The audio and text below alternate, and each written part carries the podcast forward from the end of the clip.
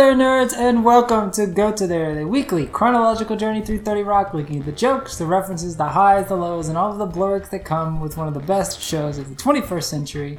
As always, I'm your host, Curtis Stone, and joining me is. David Amick. And welcome to Season 2, Episode 2, or Episode 23 Jack Gets in the Game. David, give us a quick summary slash synopsis, if you would. Jenna is being forced to lose the weight, but then she decides she may not want to. In a fun abortion allegory. Yes. Meanwhile, Devon Banks is back in town and he wants to be the head of NBC Universal, so he works his way to take Jack out of the picture. Yeah, it's uh the the more I think about it, this is kind of one of those episodes that's full of callbacks and it's Yeah, sort of like a lot of references to last yeah, season, things that of, came up last season. Yeah, it's it's a fun episode though. It's really sharp. And again, it's one of those episodes that ends and I forget how it ends. Like I know they end the the, the whole scene of them playing at uh, I guess Don Geiss's palatial home or wherever it is.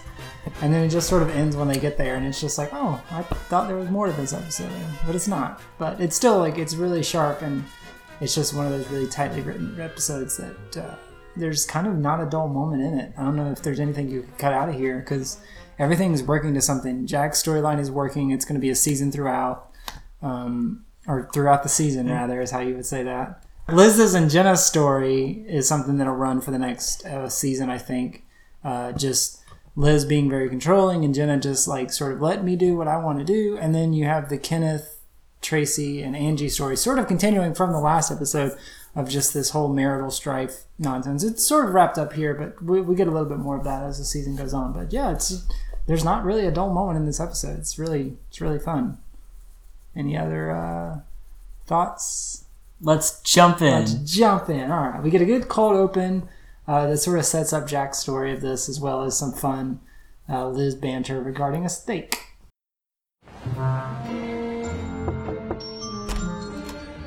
To see me? Yes, I did. This is a $54 steak. Congratulations, it looks really good. Yes, it does. And of course, I can't eat it because of my recent uh, Heart attack. secret heart attack. No strenuous activity, no red meat, no booze. But I thought perhaps you might enjoy it. Oh, okay, thanks. This will make a great sandwich tomorrow. No, no, I would like you to eat it here. Right now. You want to watch me eat this steak in front of you. That's what I want. Okay. This is a time of new beginnings for me, Lemon. And of course, that means new opportunities. Have you read the interview with Don Geiss in this month's issue of Yachting Illustrated? Uh, no, I subscribe to Giant Boats. Was that Yachty Illustrated? Did I hear that right? Yachting. Yachting. Oh, yachting. Like the act of yacht. No, I got that, but I thought it was Yachty, like like I, like little yachty. well, no, I was thinking more like uh, l- l- like something like a kids magazine, like either, like the kids version would be Yachty Illustrated as opposed oh to. no, Jack Whitmer, come on, give Jack some more credit than that. The ocean, says Geiss, like business, where the pillowy abyss of a lover's bosom, seems infinite, but all things must end. Pillowy abyss? Ignore that part. All things must end. Geiss is sending signals about retirement, about succession. Are you talking about sex in a sailing magazine? That's exactly how Margaret Thatcher did it. Geiss's job is the most coveted position in the free world. Well, you, you're in the running for it, right? I would like to think so. But I've got to do something to raise my profile, to distinguish me in some way, and I have to do it soon. You ate that whole thing? A dog took it. It came out of nowhere. He spent so much time pontificating, he didn't even get to watch her eat it. Really, watch- Do you think he got off on it? Like, not got off on it, but like that was just sort of like a thrill. Was I can't enjoy this. I want someone else to enjoy this, but I want to see someone. because he can't eat it, I think he wants to live vicariously. Because of something that happens right at the end, I don't think it's that. It's not sexual Because that would be it's really creepy. So I think it's just he wants to live vicariously who, Okay. through people who can eat like quote unquote bad, unhealthy things that stuff he, that he used to. yeah. eat. yeah, okay, that's Yeah. fair. Yeah, that's that's a much nicer read than what I potentially thought. But anyway, we come back from uh, the opening and we get Jenna's side story, which is a lot of fun and. It really didn't click to me until I was watching this, and then just the current political climate of that this is very, very on the nose abortion allegory. There's no other way to read this other than that. That's all that this is. Well, you could also read it about how society treats women in their body yes, shapes. but then it, the, the whole end of it of she saying I'm keeping it and blah blah blah. Like it's Well, yes. that whole scene with Doctor Spaceman is a very much like Well, yes. I th- actually I think it totally works on two levels. It works on that yeah, level, yeah, but it also works, which we'll get into, in in terms of when actresses are allowed to deviate from the normal Hollywood beauty standard. I guess. yeah. Hey, Jenna, what's up? Pretty good. Are you okay? Well, I'm fine, Jenna. I'm just a little lightheaded. I'm on a crash diet to get back to my old weight by Friday. Well, what diet is gonna do that? Oh, it's the Japanese porn star diet. I only eat paper, but I can eat all the paper I want, so. Hey there. Hi. Jenna, this isn't healthy. Maybe you're just fighting your natural shape. When did your mom gain all that weight? Oh, God. My point is, don't let people make you crazy about this. You are just as beautiful and talented as you ever were. No, no, no, no, you are fat. Now go and see Dr. Spaceman right now and get this taken care of. Men can be heavy and be respected, like James Gandolfini or Fat Albert? You know, it's a double standard, and America needs to get over its body image madness. Oh, come on. What are we back in college freshman year? Let's just go to the common room and talk about apartheid. Yeah, well, okay. I'm sorry if I care about making the world a better place. You should be. It's a complete waste of time, and it prevents you from dealing with this. Excuse me, what about this do I have to deal with? How's your love life going? I believe that love comes to you when you're not looking for it. Did you return that wedding dress that you bought? I'm gonna sell it online, but my internet is being weird. How about the furniture for your home office? Have you even set that up yet? I'm not making excuses, Jack, but this is taken care of. Oh, nerds! I missed a dentist appointment this morning. Um, but I do like that the furniture that she ordered is clearly a pun on IKEA as well as just Yes. like her phrase of blerg. It's just it's it's it's fun, but it's also like seeing like just like seeing Liz's life, how she wants to not control, but she just wants to help people. And and there's a breakdown near the end of Liz and Jenna. But it's like, yeah, how can she give advice if you know she's not exactly taking care of herself, but she wants to take care of others? Everyone loves to give advice, whether they're in a position to actually give That's good true. advice or not. That's true. Everyone likes to give their opinion, even if they don't necessarily have the strongest footing to do so. But Devon Banks is back on the scene. Banks, what are you doing in town? You drawn to the phallic nature of our skyline? Very funny, Jack. How gay is this? I'm here visiting my fiance. What? Kathy, this is Jack Donaghy. Banks, have you lost your mind? Oh, did I forget to mention that Kathy is Kathy Geiss? As in Don Geiss's daughter? Can you believe that Don thought she'd never get married? You can't. You're gay. No, not anymore, friend. You familiar with the Church of Practicology? You mean the cult that was invented by Stan Lee? No. I mean the religion founded by the alien king living inside Stanley. See, it's my faith in practicology that has helped me uncover my true, straight self. It's definitely working. I can totally feel the gay draining right out of me. By the eye of Zolnak, right, guys? Do you think it's a coincidence that practicology sounds very close to proctology? Oh, Or do you think that's intentional? I don't know. Because I don't know. it could be like a joke that's like it vaguely sounds like it's just like he's going to to the practicology to cure his gayness and like obviously if it, if it I mean it could be but it's also like maybe it's just a coincidence. I'm gonna go with coincidence, Yeah. but I don't know. Uh, you could read it that way. Um, but obviously, it's it's clearly making fun of Scientology, which Yes. Thirty Rock has no problem doing that. They will do that multiple times in their run. Um, R.I.P. Stan Lee. Uh, this was 2007, so Iron Man was just around the corner next in the next year. So the Marvel Universe hadn't even started at this point. Well, it kind of was in the early stages, but uh, yeah, he would go on to last another 12 years before he passes away. Uh, there's this in the Ch- Church of Practicology scene they cut to. This is again just me being super s- silly about noticing these things. One of the people that's in the room will come back in a season three or season four episode as being like a super or someone that works in Liz's uh, apartment complex. That I'll point him out when we get there, but I'm pretty sure it's the exact same guy. That guy doesn't look like anyone else I've ever seen before. He's a very distinctive look, but. Yeah, it's always fun to make fun of church, uh, the Church of Scientology. I mean, we've mentioned on here we've seen a couple of them. We saw one in, in Japan. We saw one randomly in Tokyo. And, And, yeah, that was even more surprising to me Yes. than Minneapolis, just because Japan is not exactly.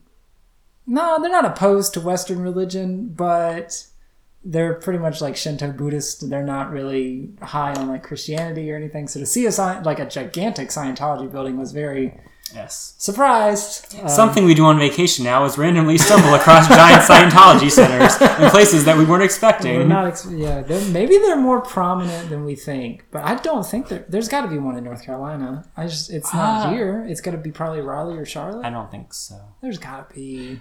There's I don't think so. Doesn't doesn't like L. Ron Hubbard have like a connection to Minnesota, and that's why there's one in St. Paul? And then Tokyo is just a major city, so I mean it makes sense there. Maybe. Like I mean, other than that, like obviously, like we know there's ones in D.C., L.A., New York. So I mean, those are all major cities. Tokyo uh, obviously is on the level of major cities, so it just makes sense. But still, even though it makes sense to have it in a major city, I did not expect to stumble across it randomly. Our first night walking around No, Shinjuku. not at all. Like, I mean, it was one thing to find a KFC at a McDonald's, but Well- not, but not a gigantic building of Scientology. Again, you can believe whatever you like, but that doesn't make it any less silly than any other religion out there. So, if you like Church of Scientology, kudos. Hmm. Well, as long as you're not gross and mean about it, and you're not blackmailing people. who try to leave and take all their money and and then Who knows why. blacklist them or God knows Allegedly. yeah, air quotes. Um, but then we get the final story of the episode. We get Tracy and Kenneth and Angie's uh, story. Uh, they're still broken up from the last episode. We're not broken up, but arguing, I guess just because he won't admit his, his faults. Yo, Ken, uh, Angie and Grizz is coming by to drop some of my stuff off. Oh, okay. Yeah, but I want her to know that I'm having a good time on my own. So you should go get her some party hats, the pointy kind. Mr. Jordan, can't you just apologize to her? No, because things have been said that cannot be taken back. She called my vanity license plate inscrutable. I see you A1. Am I? Hilarious! Angie is in the past, like Dracula in broadcast television. I think you're letting your pride get in the way, Mr. Jordan. I mean, if you saw Angie with another man. Well, who? That guy Mike that redid our driveway? Nah, whatever. She should find someone new. Doesn't bother me. Dot com. I have an idea. Well, I don't know, but it's worth a shot. Are you even listening to me? Ah, that's fun. I like the storyline that we get of this. Oh, God, I want to cut this scene too, but uh, we got to just for sake of time.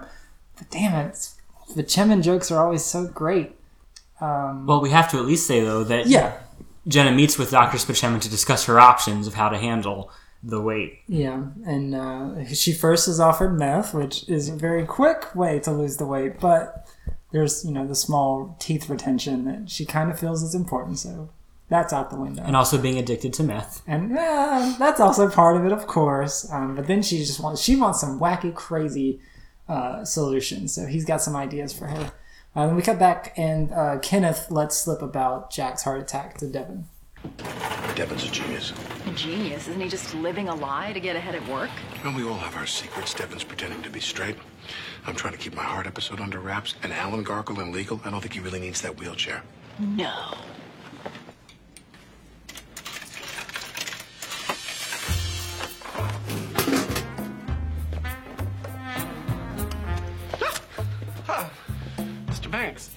I didn't see you there. I've been following you for the better part of an hour, Kenneth.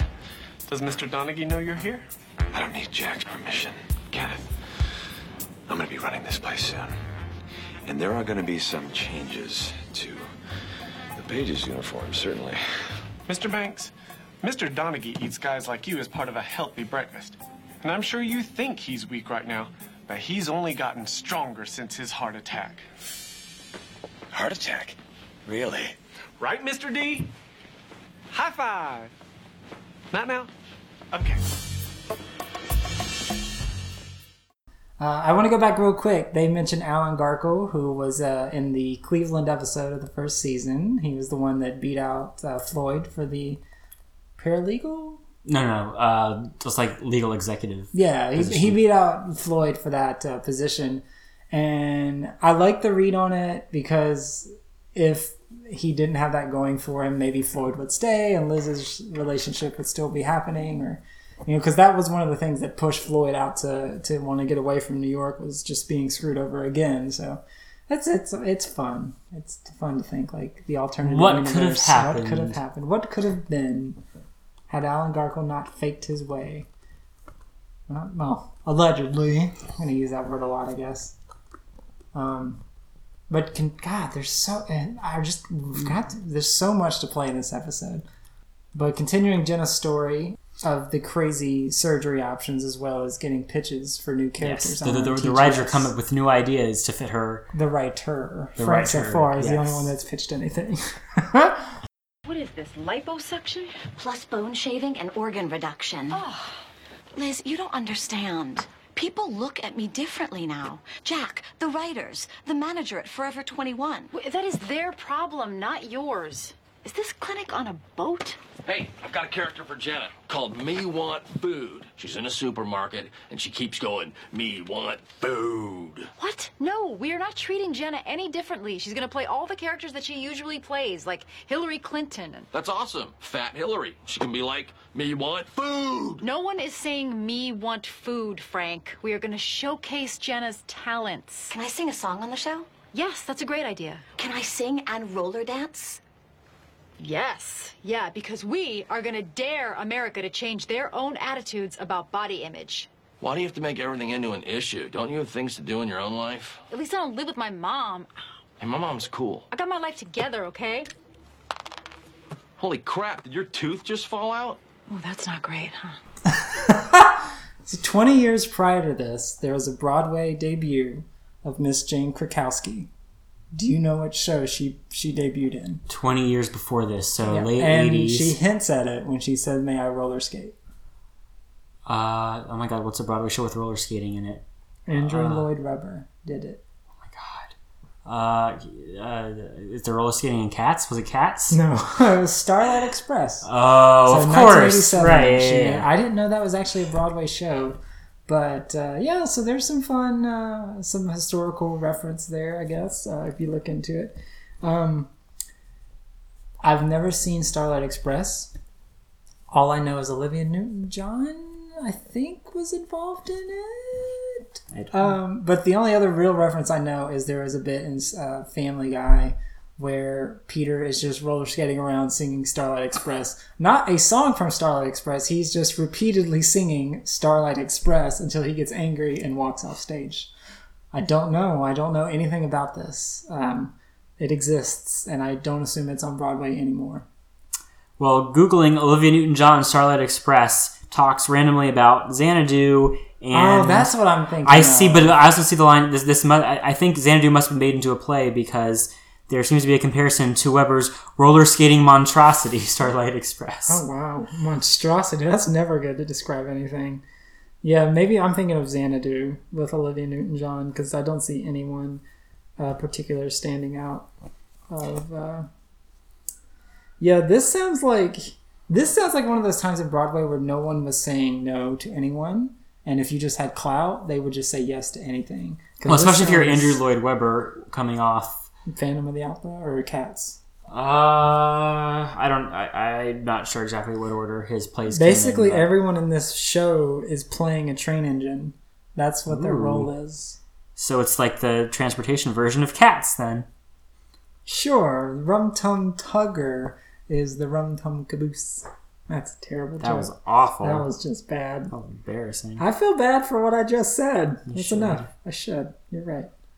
So Cats was 81, Starlight Express was 84, Phantom of the Opera was 86, so Cats was before. Evita too. So Evita, Jesus Christ Superstar. Okay, so his first big thing is Joseph and the Amazing Attack of Technicolor Dreamcoat in 68. Then Jesus Christ Superstar was, Superstar was 70, Evita was 76, Cats was 81. Hmm. And then, yeah, Phantom of the Opera is 86. I mean, that's really his last Well, I think School of Rock. I mean, he's done plenty of stuff since then, but that's still the last Yeah. super famous classic Yeah. type, I would say. Yeah. Yeah, he's got he's got his uh, he's got his work. Oh, Starlight Express was literally inspired by Thomas the Tank Engine. So What else is it gonna be? Normal trains? No, thank you. anyway, Anyway, uh, we cut back to Tracy, and they're d- dividing up. Uh, well, Angie has brought him some of the stuff from his house that he really wanted.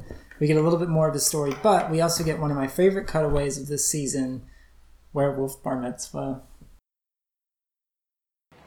Oh, check this out. My key to the city of Gary, Indiana. Mm, look at this. And my gold record from that novelty party song. Werewolf bar mitzvah, spooky, scary. Boys becoming men, men becoming wolves. That song is entirely on the Thirty Rock soundtrack. So if Oh, you actually really? do want to listen to it, it exists. There's a full full song, like three minute song, and it's one of those. It it was pre Lonely Island style of being very meta referential and, and talking about itself like so donald glover who is is writing on the show at this time wrote the werewolf bar mitzvah and he's in the song he's not in the clip that we played but after the first chorus uh, donald glover as the producer comes in is like oh oh there's more oh god and so they go to the next they go to the next line and, and even like in the song tracy's character is like It's like, yeah, I'm kind of running out of ideas. I don't know what else to sing. Like, I, ru- I used up all my Jewish stick in the first verse. I don't know what else I'm supposed to do. And so then, like, he goes to the next chorus, and Donald Glover comes back in. He's like, that's it, right? Like, we're done. He's like, No, I've got more. And then he just like starts randomly spouting off things to just get through the next verse. It's a it's a cute little charming song. It's fun, but it's always nice to see Donald Glover doing anything. Um, he's still on here. I think this is his last year with 30 Rock. He's on his way out because he'll soon start doing community and, and a lot of other stuff. And when is Atlanta coming back? That's coming back this year, or is it skipping this year and next year? um, it might not be back until next year. I think they announced. well, I mean, he's super busy, obviously. I know, so. Still, it's one of the best shows of TV right now. It needs to be back. I mean, we had to wait three years for Fleabag, so what's only one extra year for Atlanta? Atlanta's good. Yes, and Fleabag is even better. Disagreement. You haven't seen it, so you have no opinion. How many more people are talking about Atlanta over Fleabag? Right 10 to now, not even close. Yeah, right now, Fleabag has ten to one more to more conversation than Yeah, that's because it's on. Ugh. Argument. Hello, Angie. I hear you're single now. That's cool. What? I like your top. I'm a real good sex person. I do it all the different ways. Uh huh. Well, I don't have a husband anymore, so you can come over any time. Oh, I will. I'll come over at night.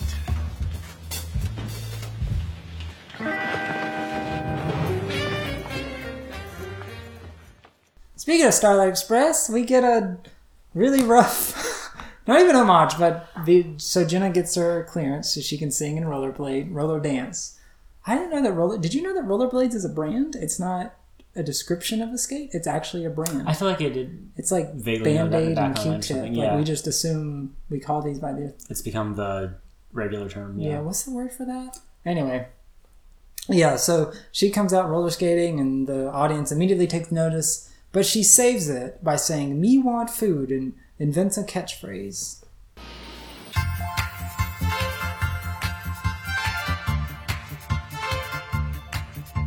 She got big. Ooh, her center of gravity is a little different.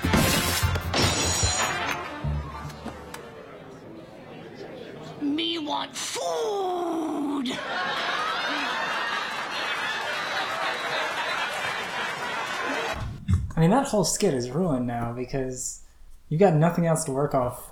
Because the that skit is based off her singing a song and dancing. There's no script written for her to play off of Me Want Food. So either that skit ends immediately right there, or they just ablib into the other four minutes of that sketch is going to be. But it's just Well, the audience just laughed for four minutes because it was such a wonderful joke. So that carried that carried off the rest of the scene. That would never happen. No, of course not. But it doesn't matter because again, being super pedantic it's a satire. ruins the fun. Um, But but, anyway, so Jenna suddenly becomes a huge comedic hit with her "Me Want Food" bit, which is a, a good bit of commentary because the show is saying like actually yeah like sometimes when women are when uh, famous women don't meet the size norm they can still be successful but it's still when it's generally it's still at the expense of making fun of their body and how they look like Yeah. so she's still becoming successful because of that even though she even though her look has changed to the quote unquote not skinny ideal but it's still because she's still the the the, the butt of the joke is still not being that so Yeah. And um, I think we mentioned her last week uh, or in a previous episode, but um, Melissa McCarthy, Yeah. like she, she's a bigger lady. She's a little bit heavy. She's, I think, she's fluctuated her weight over the last, I'd say, last ten years or so. Um, but even when she's like on SNL, and she's funny, she's a funny actress. She she has very good comedic timing, and when she's not playing Sean Spicer, which is ugh, terrible. Um, but when she is on SNL, she'll often be doing these skits where she is sort of playing the the heavy lady, just sort of what like Chris Farley did back in his days on SNL, of just like, oh, I'm the big laughable goof, and I'm just gonna eat a whole bunch of food, and then that's funny because I'm messy and I'm just scarfing stuff into my face, and it's like, I mean, I guess it's there is comedy there, but it's just like, Yeah. what's the joke? The joke is that oh, they're they're heavy, so they're just eating a lot of food. That's funny. It's like I don't see why that's funny. Yeah, well, and now she's gotten to a point in her career where she's able to do work outside of that. But it's it's how long it uh, it's like it, it took so long though of using that to get to a level of fame. Because like for example, Can You Ever Forgive Me, which she was in last year and was excellent in. Like it, that, I mean, she was just playing the character. Like the, the character was that. Like that was never the butt of any joke or anything like that. Right. So it's like she's gotten to a point where she doesn't have to rely on making fun of her body to like be funny or you know have humor, be To famous, whatever. yeah. Like Jenna does here, but like it also took like I mean even Bridesmaids, which was her big mainstream breakout. Like a lot of that was body humor. Yeah. So Yeah. Which I need to rewatch Bridesmaids. It's been it's been Yeah, I haven't a seen it in a- really long, long time time, but um, I think I think it probably holds up. I think it's one of those like, and I'm surprised honestly, like it didn't go the Hangover route and get like an immediate sequel. Um, it still hasn't got a sequel. I don't think it will at this No. point, but um, I mean they could have easily just cashed it on that, cast more funny women to to eat like maybe set up in the second one it's now Kristen Wiig's character is getting married, so there's more whatever. But uh, oh man, I, I do remember enjoying that movie, and it had so many funny women in it, and just so many funny bits. Oh, I need to rewatch that. I might do that this weekend. That'll be my Sunday movie. God, I got too much garbage to watch. Anyway, don't watch the garbage then. Only watch But, the good stuff. but I don't know if it's garbage if I don't watch it. I have to get opinions. So of don't call it garbage if you don't know how. I just meant garbage in terms of like there's just so much. I've got to watch all this garbage. Yeah, Ugh, like I the have Good to. Place and everything else. Just TV needs to stop for like two years. I Just- disagree. I disagree. There's too much content. I actually think there's too much good enough content How's that any different? because it's a lot of stuff that is fine if you watch it, but it's not like great. We're in an age where there's not a lot of great stuff. But Well, there's a lot of exactly. good It's stuff. there's just too much, and de- determining good or bad, you have to watch it to say if it's good or bad or not. Because like your opinion is going to be right, but I. I, there's there's way more stuff that's good enough but totally skippable. But good enough is again relative. It doesn't mean what you consider. Well, good, yes, everything. Yes, everything is subjective, but that's irrelevant. The point is, there's plenty of good enough where it's like if you missed it, you're not really missing anything. But if you watch, it was like it, it's enough to be like, okay, that was worth my time to watch. But it's like if you skip it, you're not Yeah. missing anything groundbreaking. No, that's what I'm. That's what I'm trying to get into. Is like, I'm I'm I'm getting better at dropping shows. Like I'm I'm the the rule that I use with anime is I give it what I call three and C. If by after three episodes you're just not feeling it, you drop it, you move on to the next thing. And I'm trying to do the same for TV, like American TV, but just the sensibilities are a little bit differently, especially for like something like as we've seen with Thirty Rock, like something with a comedy. Sometimes it takes more than three episodes. Sometimes it takes a full season to fully get it. So you want to watch the full first season to see like, well, but then if you're still not feeling it after like five episodes, it's okay to just drop it and move on. Yeah. I, I find a lot of the time the stuff that's oh it gets good after its first season is actually generally really not that bad in its first season and there's enough se- like Parks and Rec is maybe an exception but that was a really short first season. In general like you talk about stuff like BoJack and Thirty Rock mm-hmm. like the first seasons yes like they they peak much higher in quality later but it's like the first season isn't really that bad. It's No, just no, no, it- it's still pretty good on its own terms. It's just for whatever reason the narrative has become oh it gets better after whatever but I, I i find in a lot of those cases it's good enough and it's in the beginning Well, yeah, obviously It it's good enough better. that we finished the first season Yeah. and we're excited for season two. But you, when you, I guess when you look at like stuff that came out of it, all the references, there's very few references that come out of the first season of a lot of shows. It usually starts with second seasons and on is where it really sort of found its footing. It found its timing. I think we talked about this in the first season of this show.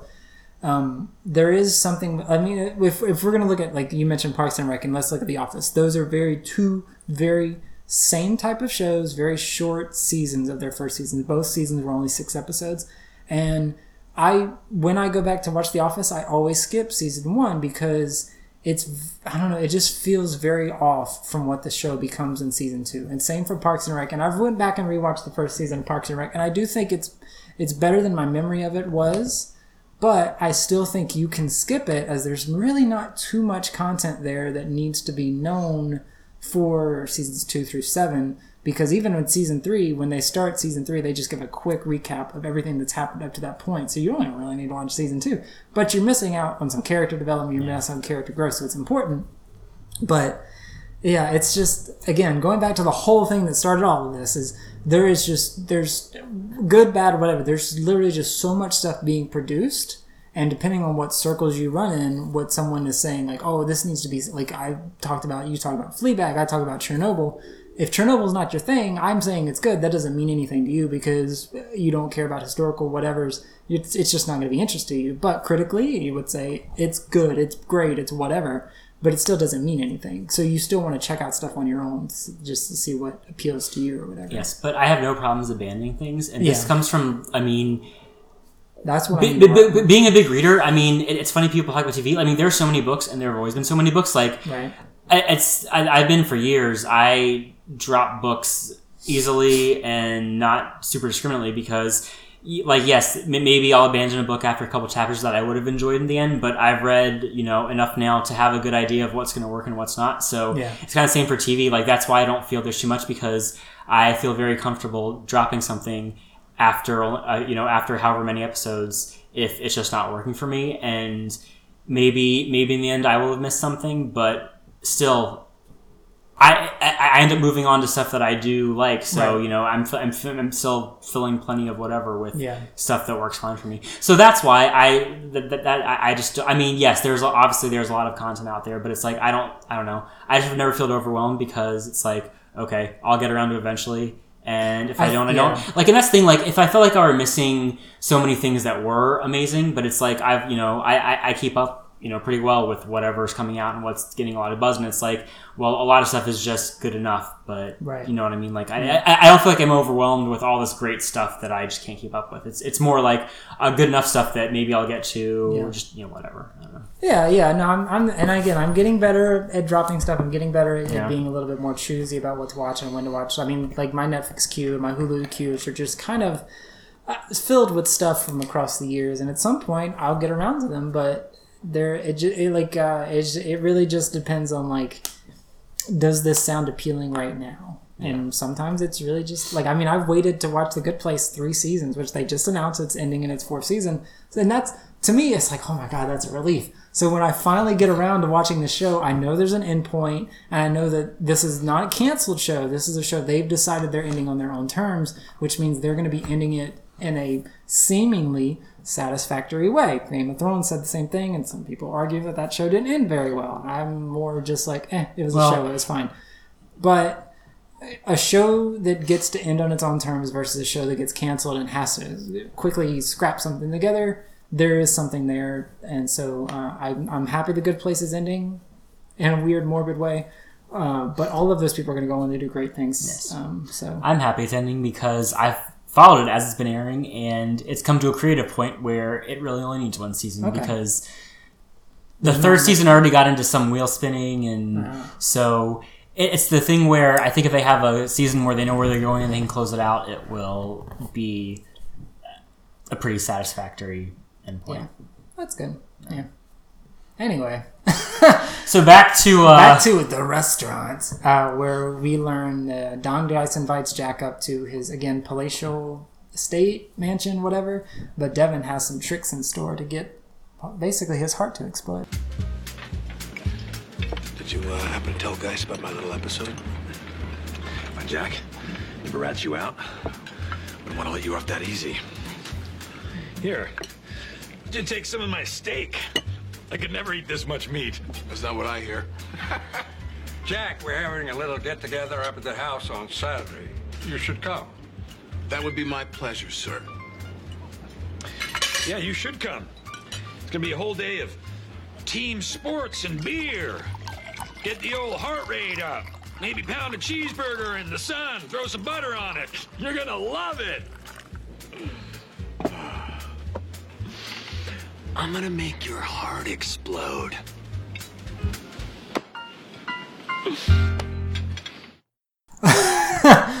So um, yeah, Devon Devon's still diabolical, and uh, Tracy completely misreads uh, Kenneth's ideas of what uh, he needs to do with his wife. So Tracy sends Kenneth over to his house to have sex with Angie because they think that will level the playing field. But if we look back, or no, I'm sorry, I'm sorry. Uh, spoilers for later seasons. Uh, Tracy admits that he has never once been um, unfaithful to his wife. So him doing this is just well, again, actually, you know what? Scrap everything that I've Sort your just thoughts said. out. No, I am sorting them out. I just sorted them out as a good. That's how my brain works. Okay. Um, so him saying I've got to make it even doesn't really make any sense in this, but for the sake of the jokes in this story, it makes sense. So we're just gonna let him explain it. You're up early, Mr. Jordan. I only got 11 or 12 hours sleep last night. I got something on my mind, Grapes, I need to talk to you about. Oh, what is it, sir? I saw you hitting on Angie the other day. Seeing you with her opened my eyes. Good for you, sir. Yeah. All those years fooling around wasn't fair to her. So you gotta make it fair. I want you to go to my house and make love to my wife, Ken. Jiminy Christmas! My home address is in the GPS under Duck Crib because we live on Duck Crib Avenue. Now you go to Angie. And you make sure you pleasure her. As well as we continue the story of Jenna, and who has now become a star thanks to Me Want Food. Well, they did laugh. At you, Jenna, at. Right, the bad kind. You just can't be a real woman in this country. God, it's like those Dove commercials never even happened. Hey! Oh, we want food! This woman was a mouseketeer, ma'am. Let it go, Liz. Me want food! Oh my god, my own t-shirt. Hey, I am wanting the foods. Very good. Very nice. So when they film in places like 30 Rock, like on the streets, obviously they've got to get licensed to do all that. I don't care so much about that. But how do they prevent people from getting in the shots? I think they And just, shut down the like street. making a scene. So all of those people that are in those scenes are just like extras, or Probably, are they yeah. just like people that are actually there but are told like, "Hey, we're filming something, just act normal." Yeah, I mean, from what I've seen on other TV shows, when they're like behind, the, it's it's like they sh- basically shut down the street and they have like I guess police or security like on the end, Okay. like blocking off everything so people don't come through, and then it's Yeah. the normal street, so it's probably must be all extras. Yeah. But it, it's also kind of a shame, like, so with the advent of CG technology becoming so prevalent in movies, especially like big blockbusters, obviously in like smaller movies, you can pretty much film anywhere and you'll be okay. But like, let's look at something like like all the Avengers. Well, actually, let's look at Star Wars. So basically, all of Star Wars are filmed on closed sets, covered closed sets, and because a lot of it is green screen, we don't see any of it, and a lot of it is because George Lucas, whom whoever is directing, are so secretive about stuff getting out that they don't they don't want people to see anything. And I get that. I get that. But when you look at something like Dark Knight, Dark Knight was actually being filmed in Chicago and they were doing that stuff where they were closing down streets and they were but they were still filming and people were able to be like close enough to the sets and being able to take like set pictures and Like it's stuff like that, and then like I don't know, I, I the secrecy of it, I get it, but it's also it's just like don't don't be so recluse that you're just like literally having to build these giant. Yeah, but the thing with. Star Wars is spoilers leaking could mean a significant impact to the box office because if some big spoiler leaks and you like, I mean, uh, there there could be you know it's like you know you think like oh it's not a big deal, but who knows you know maybe a million people out there hear the spoiler like oh I don't need to see it or I can wait and like I mean a million people not paying for a ten to fifteen dollar ticket is a ten to fifteen million dollar impact to the box office so. I mean, I'm not going to rant about spoiler culture because I think that's one of the dumbest things. We But seriously, going on in I mean- right now, no, the people that would com- that would be looking for the spoilers and that would say, "Well, I didn't know spoiler," only would still go see this. I'm not. I'm talking about that. I'm talking about casuals because for a Star Wars movie to make 900 million dollars, that means that like a, a hundred million people have to see it. So you're not talking about five million super crazy so, fans. Okay, so the next Star Wars comes out and it makes fifteen million dollars less than than the last one did. The last one made what six hundred billion worldwide or six hundred million, like an insane amount of money, right? How much did it make? I, I don't know. I One mean, point it five was- yeah, billion. I yeah. don't know. Okay, so fifteen million. Right, that was an example. It could- the right. bucket of Right, so it could be a lot more than that. It could be hundreds of millions of it's- It's one thing if it's like a brand new property that no one's ever heard of, and the spoiler comes out. It's like, oh, I don't really see it. Star Wars, just the name Star Wars, people are going to go see that regardless, and the people that see it once are going to go see it twice, three times, probably four times. So that that fifteen million that the people aren't Yeah, okay. And Game of up by- Thrones is the most watched show on TV. And do you know how many hundreds of millions of dollars HBO isn't getting because of piracy? Like, it's a huge impact. They'll be fine because there's people still. I'm saying that like little things like that make. Mean, yes, Star Wars is obviously still going to make tons of money, but how much more money could it be making? I mean, uh, the, the one million was just a number I pulled out of my head. but maybe it's maybe didn't it's maybe it's a hundred million people worldwide, and then you're talking literally a billion dollar impact. So um, allow me to, to drop a solitary tear for these gigantic corporations. Disney, I, but I'm saying, make a billion but I'm saying that's why, from uh, the business perspective, they're keeping Again, close sets and not allowing spoilers to leak out as much as possible. I get it, but it's like again, if spoiler culture is so sensitive or whatever, that it's just like that's a dumb reason to not see a movie. It's just fact. Just because like you know something happens in a movie, if you don't know how it happens, when it happens, or even the context of it, that doesn't it doesn't it, then it doesn't make it a spoiler because you don't know anything It's about why it. It's not even. It's not even spoiler. It's not even We're the not outrage. talking- It's not even the outrage we're culture dropping- nonsense you're talking about. we're dropping this. It's casual. A casual person who might go to the theater to see something, hearing something that causes them to say, "Oh, I don't need to go see it in theaters now." And if you multiply that enough, then it's a huge bottom line. Then that's impact. their problem. Well, no, it's actually the business problem if they are losing a lot of money because of things like that. It's not. It's just business. That's what they always say, right? Have a better business model. It is. That's why they close off the sets. so. Well, I still don't like it.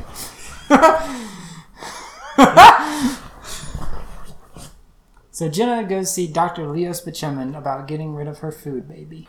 There she is. Me want food. Did you know, scientifically speaking, that humans want food but don't need it? You know, you know, I'm really having second thoughts about all of this. Oh, don't worry. Dr. Wally is the best there is. In a few hours, you'll be back to your old self. It'll be like none of this ever happened. I'm keeping it. Uh, what? The fact. I've decided to keep it. Because people recognize me, and I get off on it. No, if you're gonna do this, it's gotta be because we are proving a point to the world. I'm not trying to prove anything. And you've got to stop telling people how to run their lives. That's not what this is. And it's kind of hard to take life advice from a single woman who is using her treadmill as a hanger for a wedding dress. Oh, I guess I'm just supposed to put it in the closet with ham fat all over it? And who's wearing a one piece swimsuit instead of underwear. I have to do laundry. But the Devon and Jack uh, conflict of this episode comes to a close as Jack nearly lets Devon die to save his job. There he is. Hey, Jack. Want a hot dog? All right, the sodium. Boom, boom. Boom, boom. Just so you know, if you hear this sound at your funeral, it's just me laughing.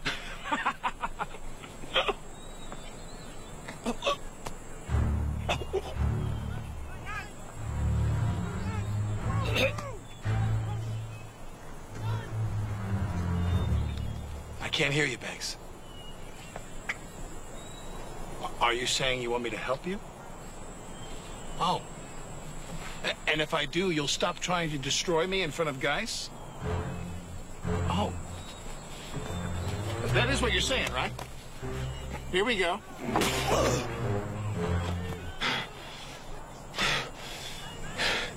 You're insane. That's it. I quit. No more football. Jack wins. Quitter! Oh, God. Oh, just like the Greeks. So one of the uh, subtle jokes of the episode is when they're all playing football, most people are wearing like their like college researcher jersey or football jerseys. Well, Devon is wearing a Roma football club, but basically the Roma soccer team jersey. So there, it's a subtle jab at he's still a homosexual because soccer. Is that a thing? Yeah, oh, in America, right? I mean, the soccer is seen as like uh, uh, uh, like effeminate and like European, and yeah, I don't think that's a gay thing. I, I mean, it isn't in actuality, but in like American stereotype, like football, like American football is like oh the men's sport, and soccer is like like a, a like a more you know like because there's no ta- in the like heavy tackling and whatever. It's the more like uh, the, the tame whatever sport. You've never heard I those God, I've stereotypes? never heard that. Oh, okay. Well, I mean, golf is probably the most tame, and that's still considered like an American sport. Why? yes, but That's, that's, not even an American sport either. Yeah, but okay. I'm surprised you've ever heard that because I feel like that's an extremely common stereotype. Mm-mm. I've never heard that. Well, it's obviously what they're playing on because why else would they have me wearing a, a, an Italian team soccer jersey? because he likes Italian soccer. I, have never heard that. I I It's I feel like it's an extremely you're prominent teaching stereotype. you're teaching new prejudice. To yes, me, and I don't like it. It's, I mean, it's not as much. It's more maybe it's more of a as soccer's become like more popular in the U.S. It's like, but I mean, for a long time that was like the like you know like the the football is like hard tackling and yada yada yada, and soccer is just they run around and pretend to fall down and yeah and pretend they to do. All, all of that is true, but I don't know. I mean, soccer is a way more competitive sport. I think. Well, maybe not football, just because there is more uh, physicality in football. But like, I think soccer is way more uh, than um, I'd say basketball, or uh, maybe on the same level as hockey. Hockey seems like it might be a little bit more. It, it's basically because soccer is seen as Europe, soccer seen as No, European. Yeah. Golf and basketball and all stuff is not seen as European. So that's basically why. That's dumb. Yes. I think that's really stupid. Anyway, um, then the Kenneth and Tracy story comes to a head as he tries to stop him from doing sex on Angie. Yuck. I want to kill you, Kenneth the Page! I'm sorry, Mr. Jordan. I couldn't do it. This boy comes to the door, tries to kiss me, then he throws up and starts crying. My body wouldn't let me violate the sacred bonds of marriage, sir. It was a gesture, Angie. I'm saying I'm sorry. No, I am at the end of my rope, Tracy Jordan. But baby. Oh, mm. No more jewelry with my name misspelled. No more sexually explicit skywriting. And no more white boys throwing up in my damn foyer. What do you want? I'm willing to try anything. Okay, here's what I want. From now on, I'm on you like white on rice. You are not to leave my sight for one second. Ever. All right. That's what it takes. That's what it takes. This grilled cheese has mayonnaise in it. What?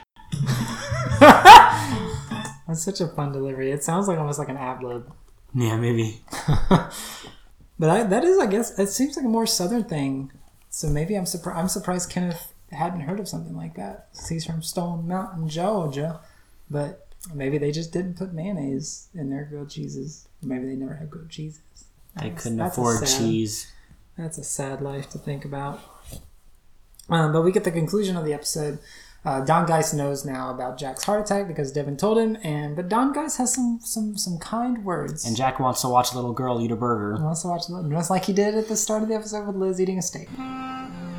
Is it really worth it? I wonder.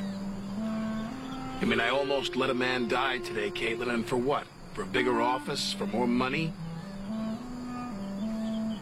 Jack.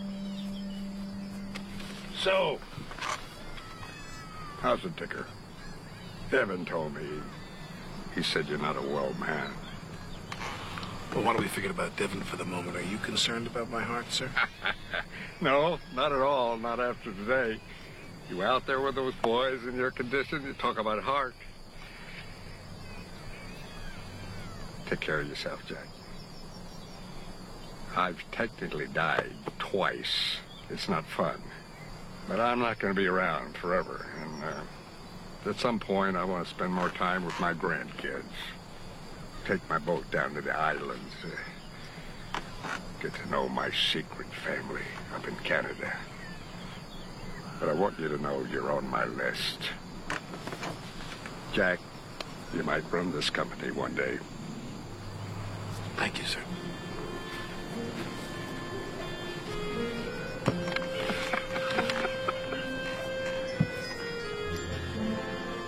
You mind if I watch you eat, though?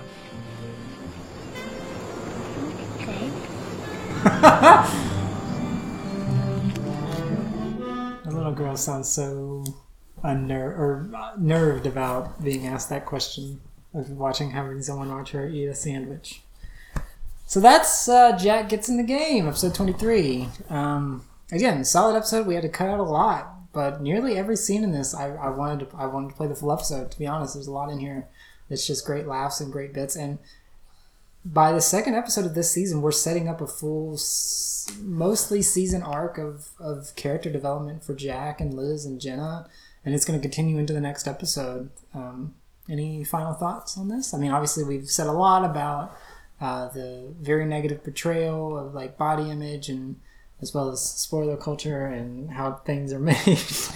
um, any, any other thoughts we want to add into this? No, it was a funny episode. Yeah. And it really sets up the Devon Banks Jack rivalry that comes about I think at least once every uh every every season we get Yeah. one or two small little arcs of those. Yeah, and also I would say this is one of like a lot. I feel like a lot of times in the first season the C plot was very inconsequential. So this time the the Tracy Ken Ken story was like funnier and had more meat to it. I feel like than a lot of the C plots in the first season. Yeah, So- I think when they keep it contained to these five, six characters, that's when the C, that's when all those ABC plots really work best. Yeah. is they're all sort of commingling into all of them. Um, like Liz is in Jenna's story, Kenneth is in uh, Jack and Devon's story as well as Tracy's story. It's just when you keep the cast relatively small, it's easier to juggle these these sort of stories. But when you start adding in like Pete and Josh and Frank, it's like they can still do it. And there will be episodes that these stories still stand out, even though they don't tie into the other stories. But I think it works better in, in any show, really, when you just keep it contained to a few characters with multiple plots rather than multiple plots with too many characters. That's right. Because it's just like, what's the point of having Fire half the cast. Fire half the cast. No, let's not do that. Because a lot of this cast is really good, but Cerie's not in this episode. Yeah. yeah. It's, it's They a- okay, they can a keep her. She's useless. She doesn't even want to work there. That's why she's funny. um, all right, so we will wrap up episode 23. Jack gets the game. And uh, as always, we thank you for listening. Uh, Apple Podcasts and reviews and all that fun stuff are really the best way to get uh, feedback to us. We really do appreciate that. Um, uh, and if you like what we're doing, you can go donate to our coffee, ko fi.com backslash go to there and do all that good stuff for us. And we will see you in episode 24, The Collection, where we get Steve Buscemi uh, shows up on the scene as the private investigator for Jack. And we get a lot of really good bits in that episode, continuing off of this episode. So, again, as Jack is pushing to become the new uh, CEO of uh, GE, he's got to start worrying about his past and how anything can affect him. So, that's, that's another really funny episode. And again, it's one of those I didn't think was so early in the series, but I'm happy we're getting there. So, yay! All right, well, we will see you next time. David, take us out. See you next time. Yeah, we did it! Werewolf bar mitzvah, spooky, scary. Boys becoming men, men becoming wolves.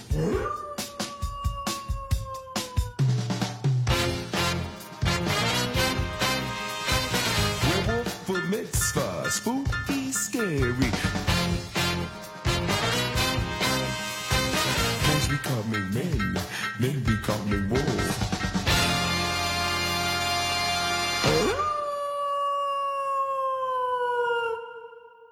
I'm a real good sex person. I do it all the different ways.